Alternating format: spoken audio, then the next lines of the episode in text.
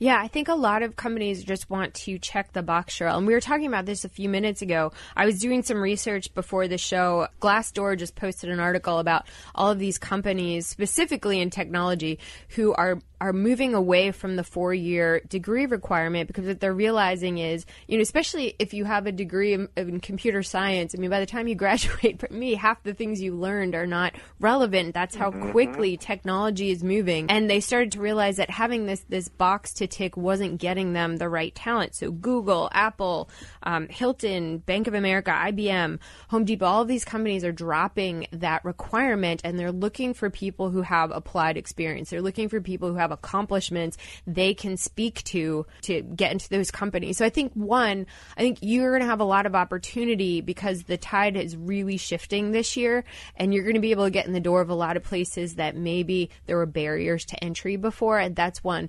But two, to to Raymond's point, I mean things change just as rapidly, so we don't know three five years from now the the pendulum's going to swing back, and having that degree will give you the peace of mind that if that pendulum does swing back, you have that. But hmm. but I think think one, you shouldn't let not having it hold you back now, and then two, I do think completing that degree, perhaps online, if that's something that that you find a program that fits with your with your needs, is going to be great because you can do it on your own time and you could be getting that applied experience while you're doing it which which right now is all the rage. That's what they want